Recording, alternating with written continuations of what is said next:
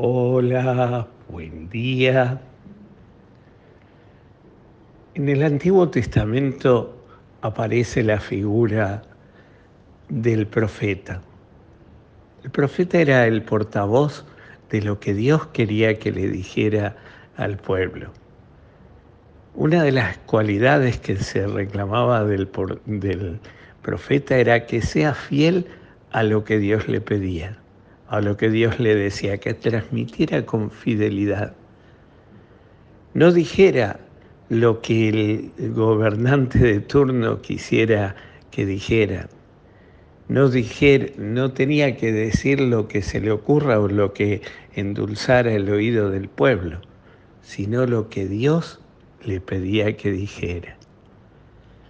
De esta función muchos los profetas en la palabra de Dios los grandes profetas se consideraban este, absolutamente este, incapaces de realizar esa tarea.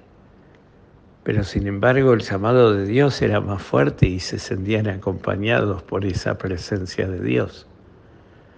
Uno de los grandes profetas del Antiguo Testamento fue Elías, que desapareció, se lo llevó, se fue al cielo, y nadie nunca supo más de él.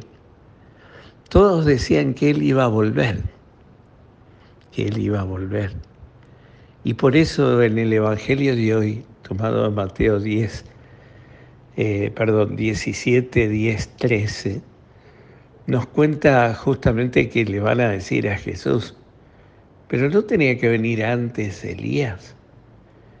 Y Jesús le va a decir, Elías vino y estuvo en medio de ustedes y no lo reconocieron. Muchos de los discípulos se dieron cuenta que era la figura de Juan. Ciertamente Juan es el, último, eh, el último profeta del Antiguo Testamento y el primero del Nuevo Testamento. Él es el que anuncia a Jesús, que reconoce dónde está Jesús.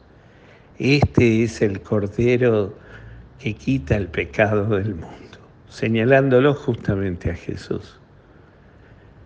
Pero como a Elías tampoco le dieron mucha bolilla y a Juan menos todavía, solo creyeron en él los que no eran parte del establishment religioso o político de la época de Jesús. Porque para entender a Juan y seguir a Jesús había que tener un corazón abierto, disponible no encerrado en las prácticas religiosas comunes, sino abierto a lo que Dios quería, la gracia de Dios.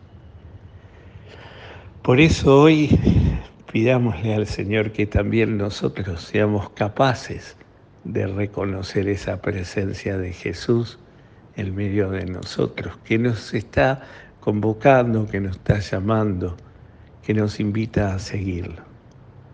Pidámosle hoy al Señor que también nosotros sepamos reconocer al Elías, al, Juan el Bautista, al que nos muestra por dónde está Jesús y seamos capaces de seguirlo. Pidámosle al Señor ese corazón abierto y generoso para descubrir su presencia en medio de nosotros. Que el Señor hoy te conceda un día maravilloso, te llene su gracia y te conceda su bendición, el que es Padre, Hijo y Espíritu Santo. Amén.